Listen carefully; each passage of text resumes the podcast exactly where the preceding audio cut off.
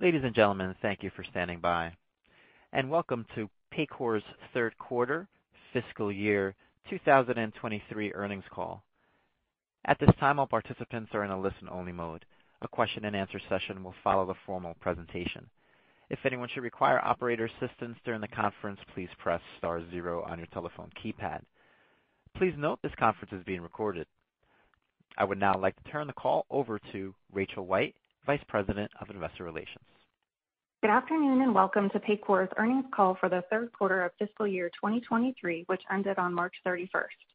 On the call with me today are Raul Villar Jr., Paycor's Chief Executive Officer, and Adam Ante, Paycor's Chief Financial Officer. Our financial results can be found in our press release issued today, which is available on the investor relations section of our website. Today's call is being recorded, and a replay will be available on our website following the conclusion of the call. Statements made in this call include forward-looking statements related to our financial results, products, customer demand, operations, and other matters. These statements are subject to risks, uncertainties, and assumptions and are based on management's current expectations as of today and may not be updated in the future. Therefore, these statements should not be relied upon as representing our views as of any subsequent date. We also will refer to certain non-GAAP financial measures and key business metrics to provide additional information to investors. Definitions of non-GAAP measures and key business metrics and a reconciliation of non-GAAP to GAAP measures is provided in our press release on our website. With that, I'll turn the call over to Raul.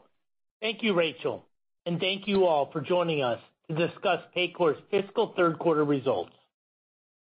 As employee engagement nationwide dropped to the lowest level in nearly a decade, we are seeing robust demand for our modern and differentiated HCM suite that enables leaders to more effectively coach, optimize, and retain their people. With these essential talent tools, our customers are improving the core strength of their critical frontline leaders and increasing their employee retention by 10%. Revenue grew 32% this quarter as we continued to make great progress expanding our sales coverage and increasing PEPM. This also marks the fourth consecutive quarter of margin expansion, delivering over 400 basis points of improvement year-over-year, while investing in capabilities that further differentiate Paycor in the market. Paycor's strong results are evidence of consistent execution across the enterprise. We continue to expand our go-to-market capabilities. Seller headcount growth remains on track for 20%. Win rates remain high. Average deal size continue to expand, and we are pleased to report another record third quarter for bookings. These efforts are underpinned by investments in brand awareness, lead generation, and broker relationships that drive sales opportunities. We are thrilled with the acquisition of Verb, a people development platform incorporating behavioral science and proprietary microlearning content to create best-in-class workplace training. The acquisition will enhance Paycor's mission of empowering leaders by providing them with learning tools to develop their associates with personalized development pathways. Like our other recent acquisitions, we plan to fully integrate Verb's innovative technology into our HCM suite and increase PEPM, leveraging our broad distribution channel. We expect the integrated offering to be available as part of our talent management bundle in the first half of fiscal year 2024. Within our talent management bundle, we recently completed the integration of our new AI-driven recruiting technology, Paycor Smart Sourcing. We continue to see strong demand for this solution with more than 600 customers scheduled for activation.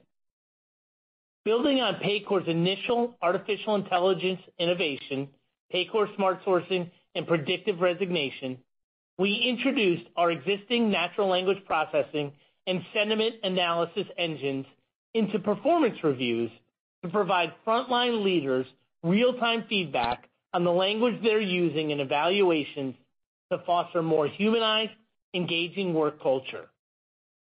We will continue to leverage AI in our platform to efficiently empower leaders like using generative AI to aid the recruiting process by generating job descriptions, along with several other exciting innovations on our product roadmap. Furthermore, we continue to lead the industry with the most extensive network of partners, deep two-way integrations, and API connectivity points to meet our clients' unique business needs.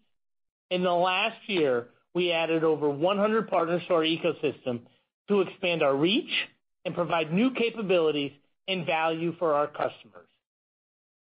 Lastly, we are proud that Paycor was recognized for its modern and differentiated platform with six Titan Business Intelligence Awards for our best-in-class talent management solution, Paycor Smart Sourcing, and insightful analytics that help frontline leaders optimize business decisions. I would like to thank the entire Paycor team for these amazing results. With that, I'll turn the call over to Adam to discuss our financial results and guidance. Thanks, Raul. I'll discuss our third quarter results and outlook for the remainder of the fiscal year. As a reminder, my comments related to financial measures are on a non-GAAP basis. We delivered another strong quarter with total revenues of $161 million, a 32% increase year-over-year, and recurring revenue growth of 23% over the prior year, marking the sixth straight quarter of achieving our 20%+ plus target and a testament to the consistent execution from our team. Our revenue growth continues to be driven by new business wins and cross-sells, growing the number of employees on our platform to nearly 2.4 million, up 7% over the prior year, with more than 30,000 customers. As we shift our portfolio upmarket and focus our resources on clients with greater than 100 employees, our average customer size continues to increase. Now it's 79 employees per customer, up from 75 last year. Aligned with this intentional strategic shift, we continue to see moderation in employee growth in the micro segment, while the number of employees in the mid-market and enterprise segments increased 9% year-over-year. This past quarter, our clients' employment level was essentially flat over the prior quarter, in line with our expectations and prior guidance. As a reminder, organic employment levels among our existing customer base have typically only impacted revenue growth by a point or two outside of an anomaly like COVID. All in, net retention continues to trend favorably with benefits from cross-sales and pricing increases, marginally offset by relative softness in our customers' organic hiring. Effective PEPM increased 15% year-over-year to just over $21 for the quarter. PEPM growth is comprised of three primary drivers, including cross-sales, pricing initiatives, and higher bundle adoption at the point of sale. This quarter, PEPM growth also benefited from strong form filing revenue, some of which we believe was pulled forward from the fourth quarter. We're also pleased with the progress we've made expanding our partner program, made possible by the investments in our interoperability engine. New incremental partner revenue streams, such as income and employment verification services and other software partnerships, are expanding services to our clients and will increasingly contribute to our revenue growth into next year. In addition to the consistent revenue growth, we have also demonstrated steady margin expansion. Adjusted gross profit margin, excluding depreciation and amortization, improved to 80.7%, nearly 300 basis points higher than last year as we continue to scale. Sales and marketing expense was $46 million or 29% of revenue, in line with our long-term targets, and we continue to invest as we expand our sales team nationally.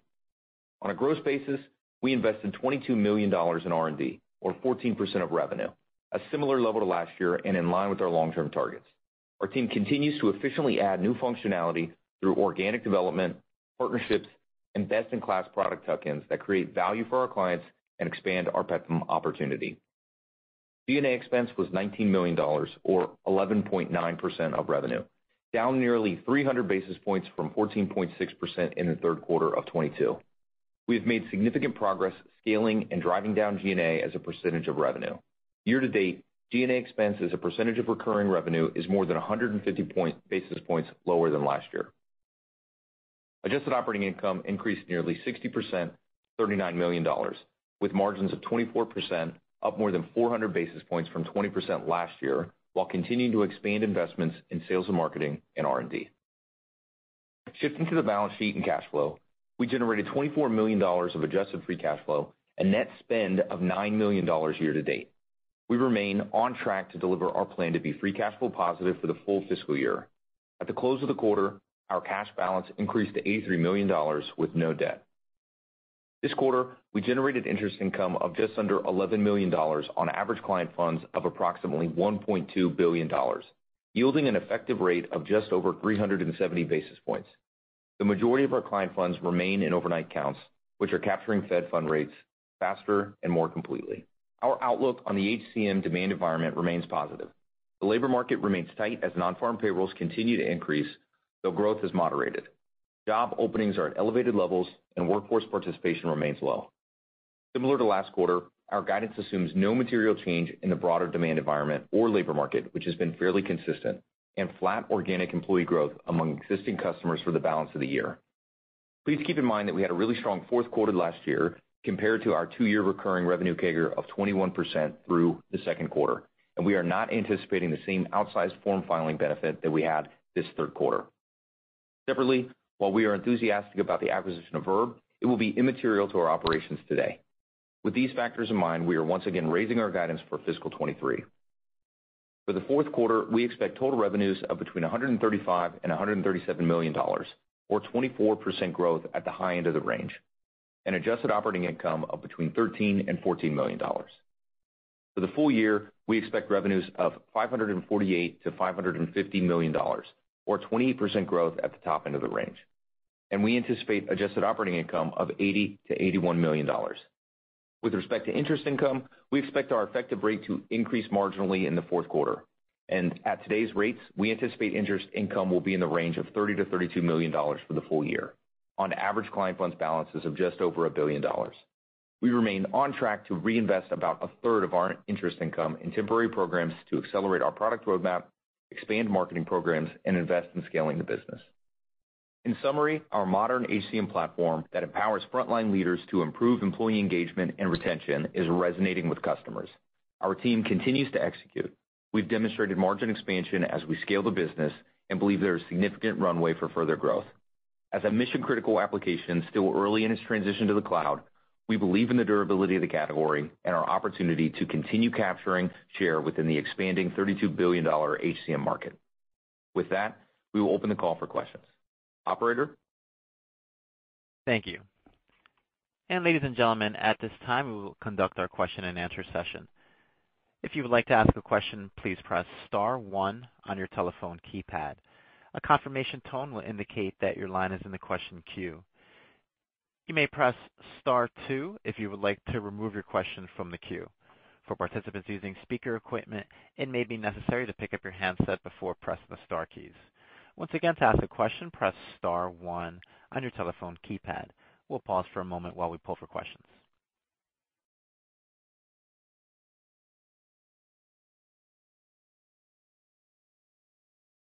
And our first question comes from Mark Murphy with JPMorgan. Please state your question. Thank you. Congrats on the very nice results. Raul, when you look at the trends across your uh, core verticals, uh, healthcare, manufacturing, food and bev, professional services, are the demand uh, patterns there aligning with kind of what we see in the broader economy? For instance, what I mean is the services PMIs are showing expansion, the manufacturing PMIs are a bit softer. I'm just wondering if that uh if that kind of spread shows up at all in your bookings patterns or employment trends. Then I have a quick follow-up. No, we haven't seen any material changes in our performance across the four verticals.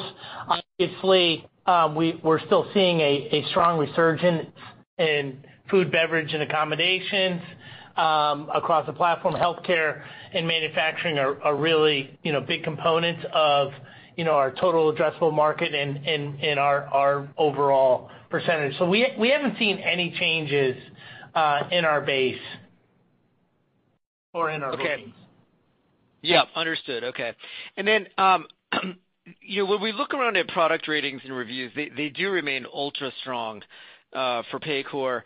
I'm wondering in which areas are you most excited about kind of what you see in the R&D roadmap? Um and if you could just touch a bit on talent, Those that module seems to have a pretty high ceiling on the attach rate. And I'm just wondering if you, if you're looking at that and feeling like that could become an ever larger mix of the revenue stream. Yeah. So you know, obviously the thing we're most excited about is, you know, as we continue to expand in the marketplace, we're finding that you know our platform is not only the easiest to use, but the most powerful um, in in our competitive set. So we feel really good about that. Um, from what we're most excited about, it's clearly talent. Um, talent continues to grow. It is already a bigger part of our mix in workforce management. Uh and so we believe talent has the capability to be as big as you know, payroll and HR. So there's so many components, and and uh in that, over time, we're to continue to build out on that platform, and you can see that with our acquisition of Verb, that we're focused on you know, continuing to add niche components into the ecosystem there, because there's strong demand to both source employees, but also to retain employees. And um we believe it's it's going to be the next component of you know a core HCM module. And so you know when I started this category, we sold payroll. HR became part of payroll uh you know over the next few decades, and we believe payroll, HR, and talent will be the future definition of what a core HCM platform is, with workforce management and benefits still being you know, based on the needs of the industry that you're serving. Thank you very much. Yeah, thank you. Our next question comes from Gabriela Borges with Goldman Sachs. Hi, this is Kevin on for Gabriela. Thanks for taking the question. I just wanted to double-click on guidance. I think it implies a higher sequential decline in recurring revenue in 4Q than prior years. So just curious, maybe the moving pieces in terms of how much revenue was pulled forward and how you're thinking about normalized recurring revenue growth going forward. Yeah, we've tried to be consistent with uh, the revenue guidance that we've um you know put out over the last couple of years. A couple of the key things that sort of listed off in the prepared remarks, the guidance assumes no you know, material change in the broader demand environment um, in the labor market, you know, which has been fairly consistent. Uh, the flat organic employee growth, though, is what we've been seeing more recently that's trended down over the last couple of quarters. So we're assuming that that persists into the to the next quarter. And then like I'd mentioned, we you know, we did have a strong Q4 last year with some form filing revenue that that we believe in this quarter uh isn't going to persist into Q4. So There's a little bit pulled forward from from Q4. Not not material, but on the margin, you're just seeing part of that as the guide into uh into the Q4 or the fourth quarter. Got it. That's helpful. And then looks like seller hiring is on track. Just just curious how retention is holding up, and then ramp in sales productivity. Is that tracking in line with your expectations, particularly more ramp reps that have been around for a year or two? Thank you. Yeah. On on seller retention, we we continue to have strong retention, up significantly year-over-year. Um, productivity, you know, despite um, strong hiring, our overall productivity is higher. Um, you know, so um what that uh, would reference is that the people that are anniversarying into tier 2 or second year or third year are doing so are doing better. Uh so productivity continues to operate as designed.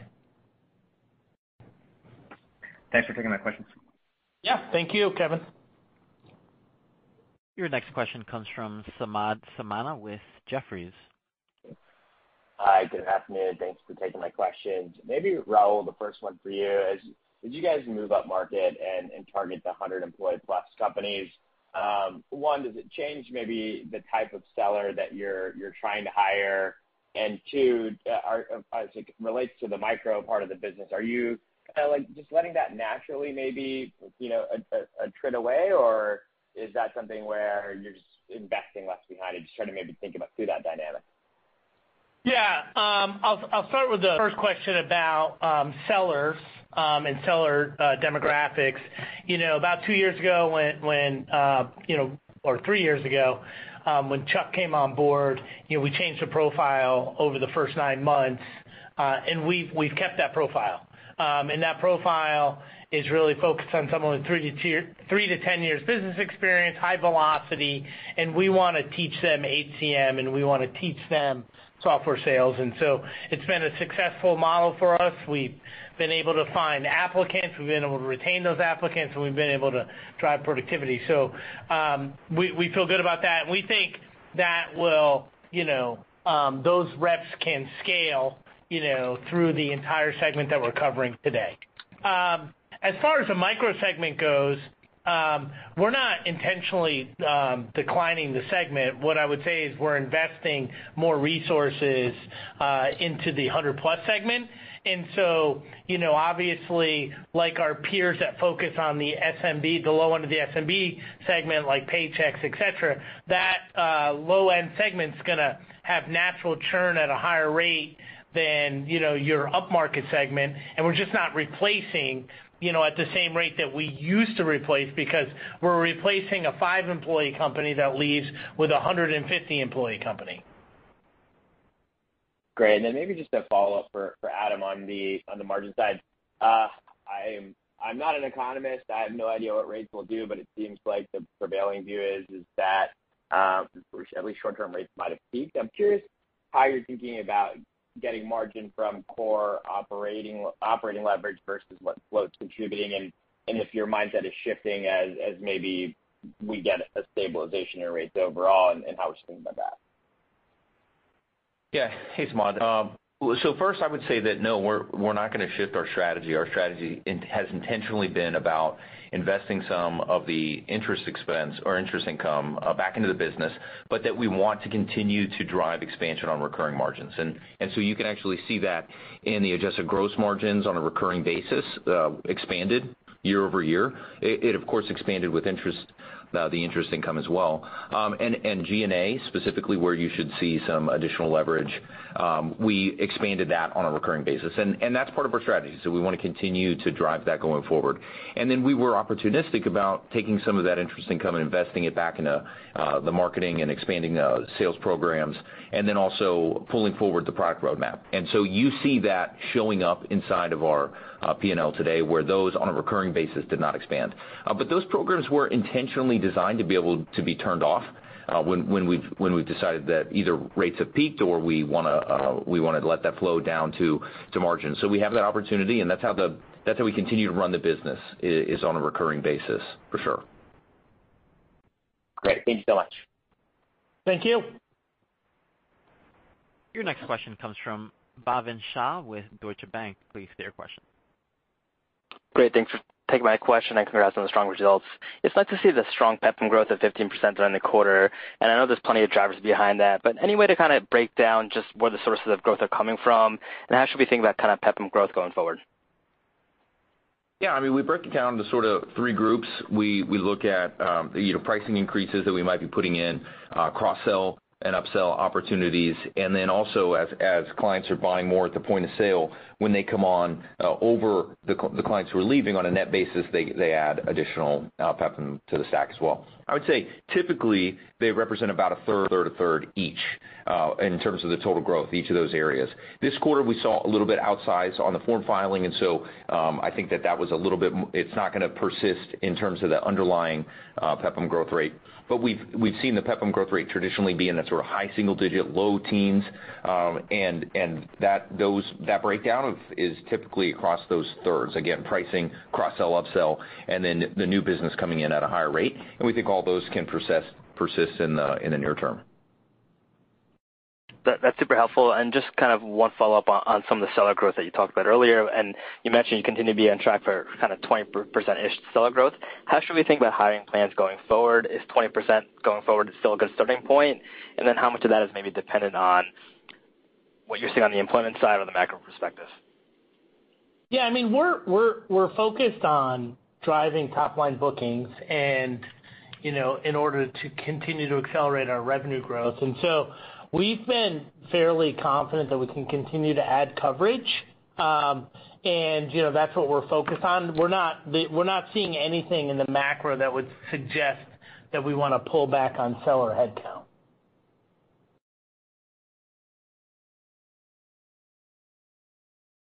Thank you. Yep, thank you.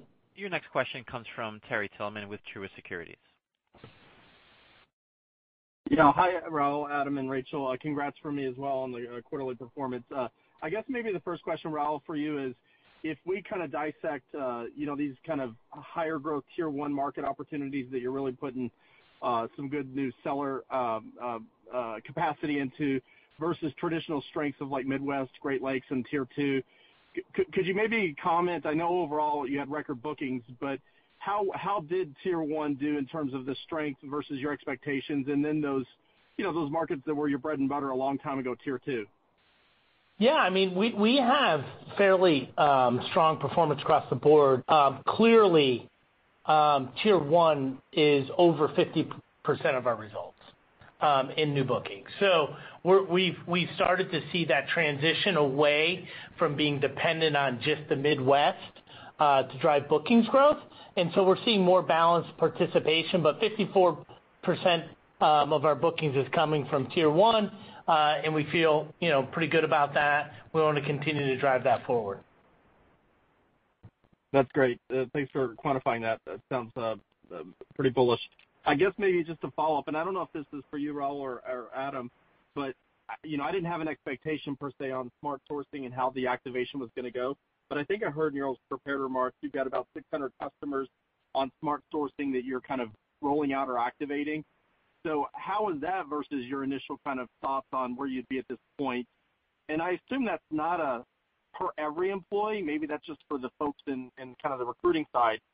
What is that driving in terms of kind of an average customer, you know, kind of um, ARPU lift or ASP or contract value lift? Thank you. Yeah. Hey, Terry. Um so yeah, first I'd say that we're really excited about the traction that we're seeing with all of our AI products, and then specifically on the Smart Sourcing. We've been able to, through the integration, get there a little faster than what we were planning for in the first place. And then the adoption and the excitement from a customer perspective has been really strong. So um at that 600 unit mark, we're earlier than what we had anticipated. I mean, getting there a little faster. And in terms of how we're taking it to market, it's gonna be uh it's effectively a couple dollars per employee, and that's going into the bundle in terms of how we're selling it as part of our talent attraction suite now. And um we've seen that, again, we've seen it sort of sell itself. Of course, I think at the time of the market is really great for AI. Folks are really interested, and then the product just hunts really well as well. I mean, it comes at the perfect time where folks are looking for access to talent. They're struggling with it. Um and so so that sort of $2 space is where we're taking it to market today. That's great. Thank you. Your next question comes from Bryan Bergin with TD Cowen. Please state your question. Hey, guys. Good afternoon. Thank you. Just just one from us here. Just taking into account everything you're seeing right now in the demand environment, your kind of 4Q view. As we think forward here for fiscal 2024, any thoughts and considerations we should be mindful for around growth and margin? Thanks. Yeah. Well I mean we haven't given anything specific to 2024 yet. I'd say that um we want to continue to see how the quarter wraps up, and you know everybody's been talking about the pressure in the second half of the year. So I think it's going to be important for us to see what happens through June, July, August as we give guidance into 2024, for sure. We wanna be I think you know we would say that demand environment and the opportunity for HCM broadly is still a massive opportunity, and we feel good about the long-term sort of recurring nature of the business. Uh so we're going to continue to be bullish there, and and um uh, I think we're going to want to be consistent into next year. So we've consistently been trying to drive the 20%+ plus recurring revenue growth and continue to expand margins across the business. Uh, that's going to be our strategy going into next year, and then we'll evaluate the demand environment, uh, broader growth, and um, may have to make decisions accordingly as we think about guidance into the summer months. Okay. Actually, you know, I'm to squeeze one more in. Um just on retention, can you can you give us a sense on kind of how free gross retention, revenue retention compared versus last year? Just any any changes to be mindful of in you know, sub 10 10 to 1,000 or 1,000+ mix? Yeah. Well, across the business, Bryan, it's been really consistent. So we continue to be in the high 90% range, uh, really consistent over the last couple quarters. I'd say we have seen a little bit of that dip in that micro segment like we talked about, right? The retention in that micro segment, um, where you've seen a little bit of the softening in the organic uh, pays per control and their hiring. We are seeing that. Again, but it's not affecting our overall uh, net retention numbers. So overall, it has been you know, consistent. Okay, great. Thank you. Your next question comes from Scott Berg with Needham. Please state your question. Hey, Raul, Adam, and Rachel. Uh, congrats on the nice quarter, and thanks for taking my questions. I guess I got a couple. Um, first, I wanted to start with your sales and marketing spend in the quarter. It had a bigger sequential jump from your second quarter number than you have for as far back as my model goes. Uh, just want to try to help understand what that jump in particular means, just because it kind of stood out in the model. Yeah, I mean, a bit of it is the continued press into new hiring and sales expansion, as well as some of the additional demand programs that we've been running, uh that that we've been talking about incrementally, uh that we that we layered into in the middle of the year or beginning sort of in the first quarter. Uh and so some of those programs really were in full swing towards the end of last year in that November, December timeframe, and then really the full quarter here for the Q3 period. Got it. Helpful. And then from a follow-up question that, as we all are getting these over the last 30, 60, 90 days, um, help us understand what you think the impact would be from these newer generative AI solutions on the HCM space. I think there's a lot of opportunity. I've been sniffing around this for the last couple of weeks, but I don't think the average investor really looks at HCM as maybe a space or a sector that can benefit from these technologies. How do you all have a kind of viewpoint on those opportunities? Yeah. Hey, Scott. I mean, I think that we're really excited. We've been investing in the space around AI for the last couple of years. It's not uh, a brand-new idea for us. And you could see it show up in the solutions like Talenya and Smart Sourcing and how we're bringing it into applicant tracking.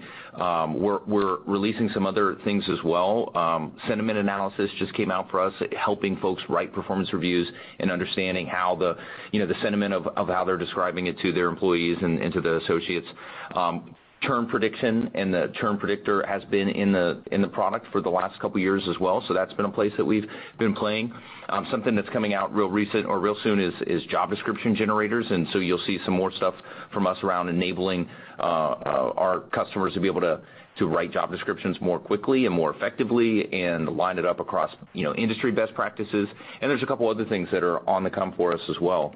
And We're thinking about it, of course, inside of the product, uh, but then how we can use it internally uh, you know, for our infrastructure, for product, for productivity, uh, to drive additional, you know, better assist internally for our customer support reps. So We're really excited about the opportunity, and and we're continuing to you know, leverage the investments we've been making for the last couple years to continue to accelerate it. Great. That's all I have. Thanks for taking my questions. Thanks, Scott. Your next question comes from Brad Reback with Stifel. Please state your question. Uh, great. Thanks very much. I know you guys haven't guided to next year yet. Uh, but as we think about the piece parts of the business with recurring being guided to in sort of the upper teens this quarter, and I know there's some difficult comps because of the pull forward, but is that a good starting place roughly for the recurring revenue for next year? Thanks. Hey, Brad. Yeah, I mean, we'll clearly give the guidance um, when we get through get into the first quarter, and we'll shape it up. We his overall, I would say our strategy to continue to drive to 20% recurring over the right period is is still our strategy and and continue to drive margin expansion. Any one quarter, you know, we're going to have to, um, you know, we'll we'll take a different level of diligence in terms of how we guide to it. Um but but our strategy is not changing right now. And in the face, of course, of a changing demand environment, we'll have to be considerate about that. So, you know, the longer that we have to take a look at that, see what's happening uh, in the broader macro environment, I think that's going to be important for us as we think about it. But the broader strategy and the composition and the structure of the business, uh, that's not shifting in any material way in the near term to make us think differently about the opportunity. Uh, that's great. Thanks very much. Thanks, Brad. Your next question comes from Brian Peterson with Raymond James. Please go ahead. Thanks, guys. And I'll echo my congrats on the strong quarter. Uh so just one for me. Raul, you mentioned the partners that are ramping up. I'm just curious, as you scale the kind of geographic presence in the product portfolio, does the ramp to revenue from those partners become quicker? Or is it kind of the same education? I'd love to maybe unpack that a little bit. Thanks, guys. Yeah, I mean, there there are some software partners where we're um that are going to take a little bit different of timing as we as we layer them in, I think, than what you might see historically in the market. And so um you know, we have talked a little bit about some of the software partnerships that we're creating, and they're they're really exciting, both you know, for our customers and then the opportunity to to continue to expand the services that we're providing to our customers. And those relationships take a little bit longer to stand up. So it is part of a little bit about what we've been seeing, especially in the enterprise space. Uh, some of those uh, just broader partnerships take a little bit longer, um, will bleed into the 2024, like we had mentioned in the prepared remarks, you know, sort of really ramping up revenue um, into 2024 and beyond. Got it. Thanks, Adam. Your next question comes from Mark Marcon with Baird. Please state your question. Hey, good afternoon, and thanks for taking my questions. Um, number one, with regards to talent, um, Raul, you mentioned, you know, eventually it could end up being as big as payroll or HR. How how penetrated is talent right now within the existing client base? And and what's what's the plot for, um, you know, uh, going back to existing clients uh, to ramp that up? Yeah, I mean, it is. You know, we're in the early innings of cross-selling talent into the base. Um, as we've continued to expand the suite, um, we have a great opportunity to cross-sell it back um, into our clients. And so we have a team of over, you know, of cross-sellers that focuses on, you know, bringing these new solutions into our client base. And so we continue to see, you know, good penetration there, which is driving. It's one of the three components that um, Adam talked about that lifts our PEPM, uh, and we're continuing to see that growth. Great. Then can you talk a little bit about in terms of the recurring revenue growth, what percentage was from, um, you know, new logos as opposed to to cross-sells? Obviously, there's form filings in there, but in terms of just thinking about year-over-year over the course of this this last quarter. Yeah, yeah. What we see, Mark, is typically about a third of the growth that comes from the PEPM growth is from cross-sell, upsell opportunities. And so that that's how you might think about that 15%. It's a little less than a third because we sort of outsized in a couple of other areas this quarter. Uh but but that's that's typically what we see from the growth in the cross-sell, upsells. Great. And then just the implied recurring revenue guide as, you know, if we're gonna be $30 million-$32 million, if we're assuming $32 million in terms of float income for the year, um how how much was the how much was the uh the form revenue in the year ago quarter relative to what you're expecting this year? Yeah, I mean, what we normally see, especially in the third quarter, is that, you know, we're we're generating high teens of our total recurring and other revenue is related to form filings, and then you get sort of low single digits in, you know, non-Q3 quarters.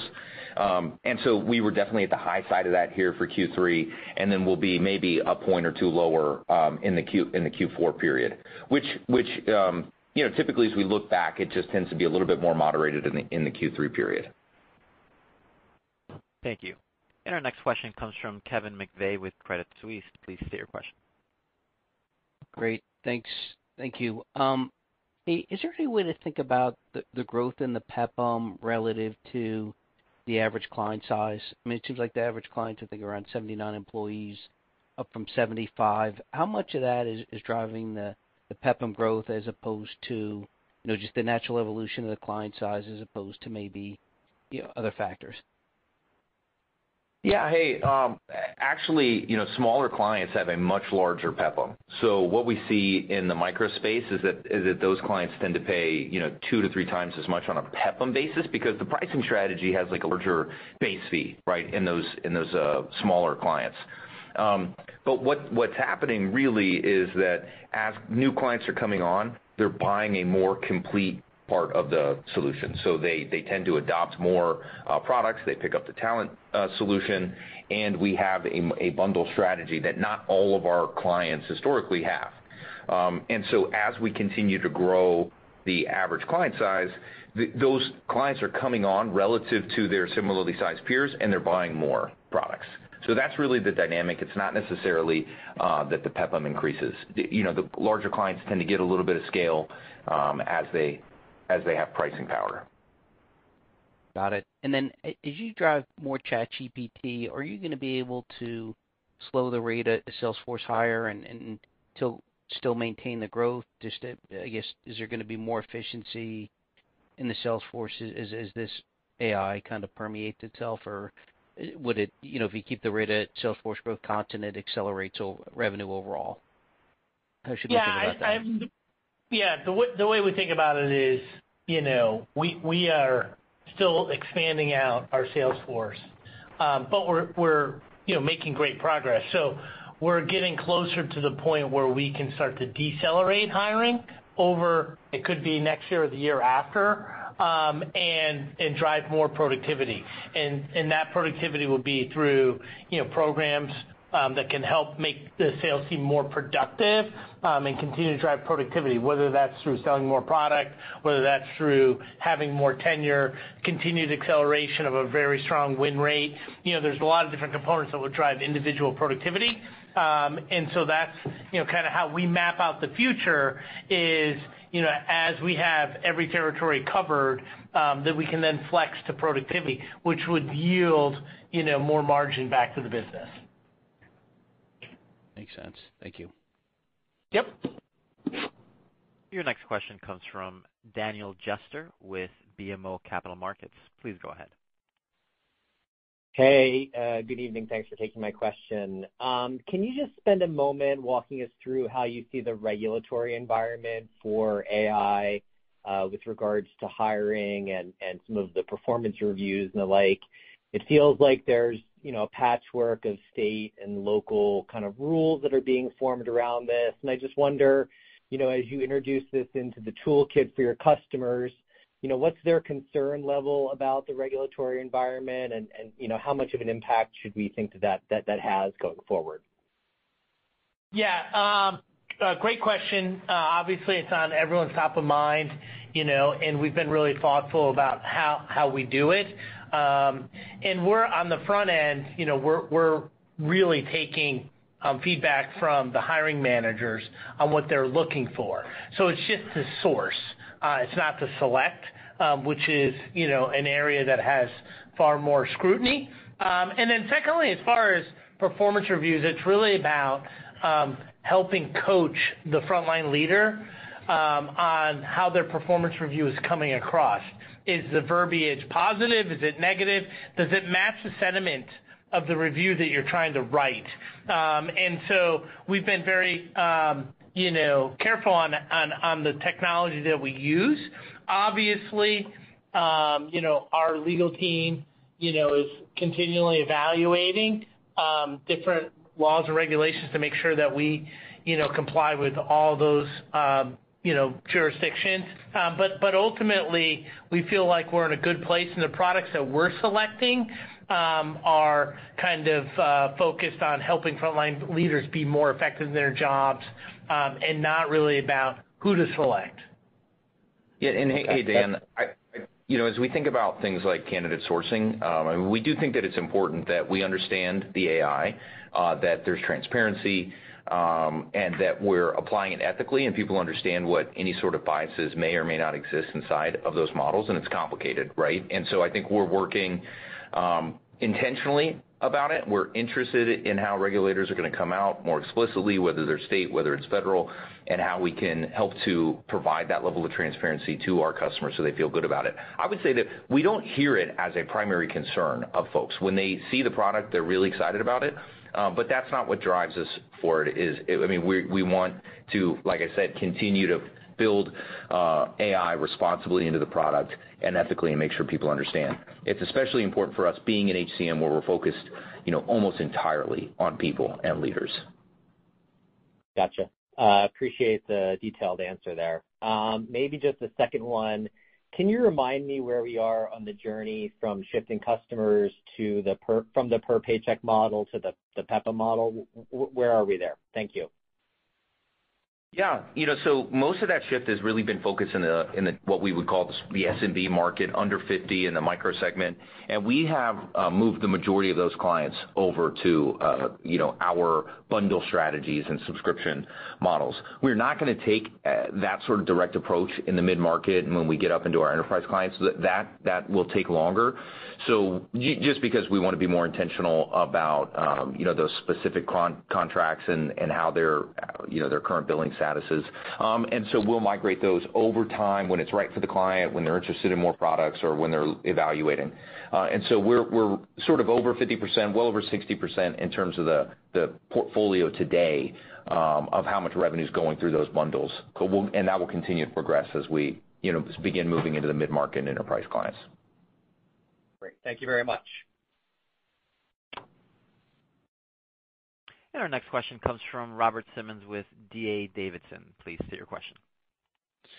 Hey, thanks for taking my question. Uh so speaking of float revenue, I was wondering, you know, given how rates seem to be stabilizing, when do you think float revenue growth kind of normalizes and approximates recurring revenue growth?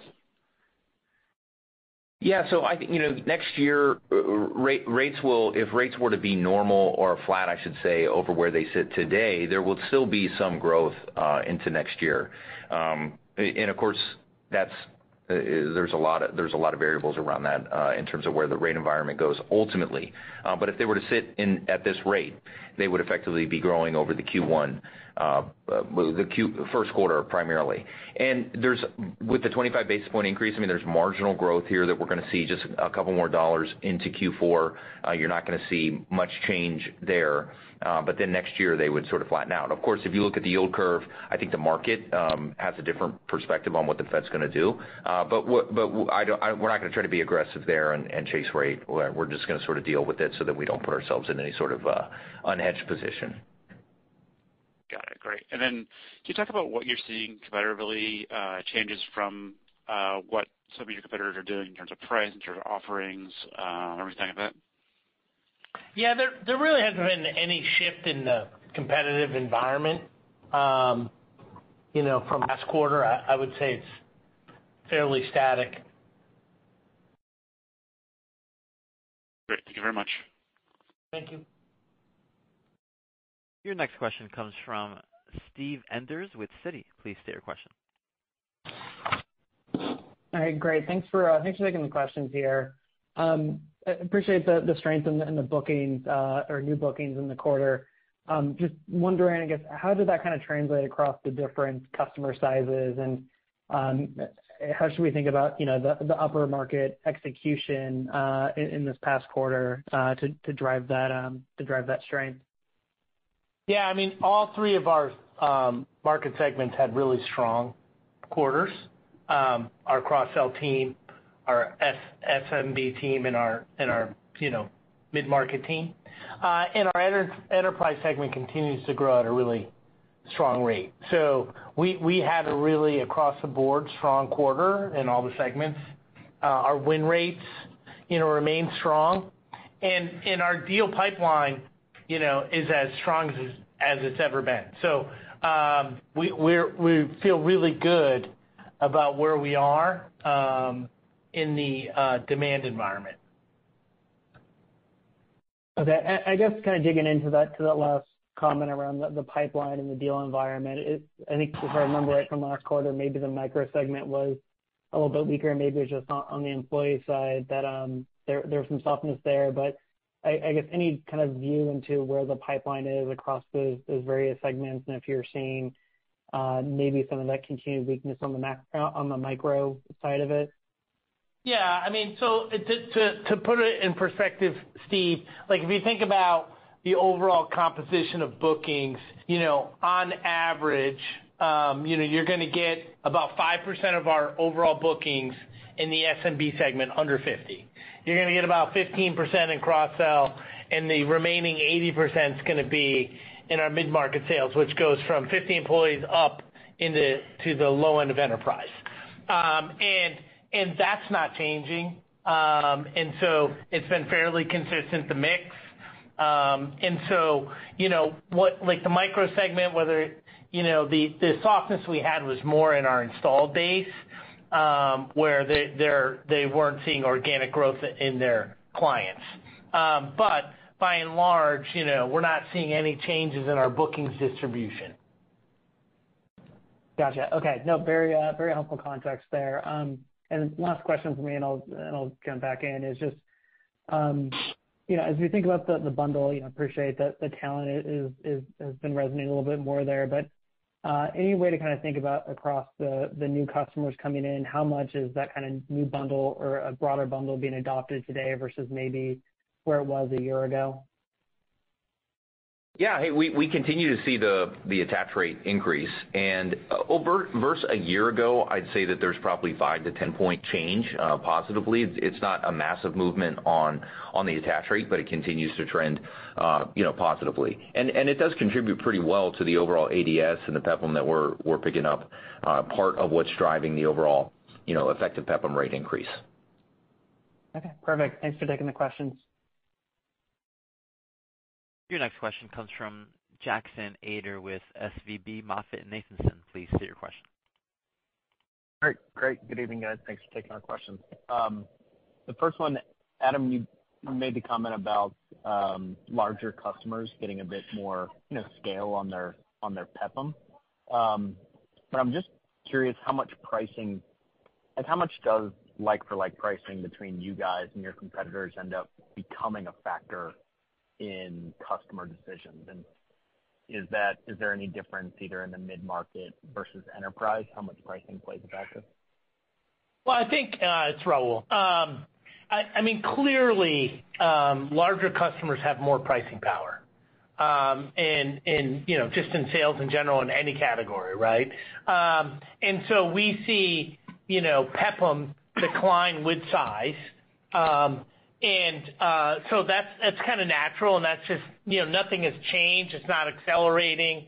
Um, it's it's very similar as it's always been. Um what I would say is every deal um is competitive and individually negotiated. Um and so um that's why you see a difference between, um, you know, maximum PEPM, available PEPM and realized PEPM. Uh, that's one component, right? One component is how many modules they buy. Do they buy the whole suite or a part of the suite? And the second component would be the discounting component. Uh and so I think, uh, by and large, uh, that pricing has been consistent, and we've seen no behavioral changes in any of our competitors. Gotcha. Um, Well, I actually have a follow-up to that, though. If is it because we've been hearing from ADP that their, you know, their retention rates have been kind of ticking up, and I'm just curious, is there a is there a possibility for you guys to use maybe pricing as more of a weapon in order to, you know, take more share from some legacy incumbents? I mean, that hasn't been a strategy that we've gone after. We've really been focused on the value prop and what we deliver. Um and I and I think, you know, how people calculate retention is different, right? And so um I would suggest that, you know, that's a revenue retention number based on a lot of businesses that have nothing to do with what Paycor does at ADP. Gotcha. Okay, noted. Thank you. Thanks, Jackson. Our next question comes from Matt Pfau with William Blair. Please state your question. Hey, great. Just wanted to ask one on the uh, Verb acquisition. So maybe what attracted to you uh, with Verb versus other options, and why did you feel that this was an important um, hole to plug in your platform? Thanks. Yeah, a couple things. Uh, One is, you know, from an overall demand perspective, there's an ongoing shift from LMS to microlearning. Um you know, most of you know, my three children have the attention span of, like, three minutes long. And so we wanna make sure that, you know, we're meeting, you know, the market, right? So, you know, the days of 30-minute online LMS training courses, you know, is probably, you know, gonna be gone. And so we wanna be part of the next generation of technology and how do you provide bite-sized chunks to people and then allow them to reflect and learn on it. Secondly, all-female leadership team, that's amazing. And uh we were really excited about being able to add them to our team. And so the combination of a really cool modern product that is meeting the needs of, people in the workforce and that our leaders can use to coach their employees to better outcomes, uh, and a great leadership team uh, is why we decided uh, it was the perfect fit for us. Great. Thank you. Thank you. Thank you. There are no further questions at this time, so I'll hand the floor to Raul Villar for closing remarks. Thank you again for joining our conference call this evening. I would like to take this opportunity to thank our associates for contributing to these excellent results. We are encouraged by the underlying fundamentals of the business and remain focused on executing our strategy. We look forward to connecting with you at the JPMorgan Global Technology, Media and Communications Conference in Boston and Baird Global Consumer Technology and Services Conference in New York over the coming weeks. Have a great night, everyone, and happy birthday to my sister, Melissa. Thank you. And that concludes today's conference. All parties may disconnect. Have a good evening.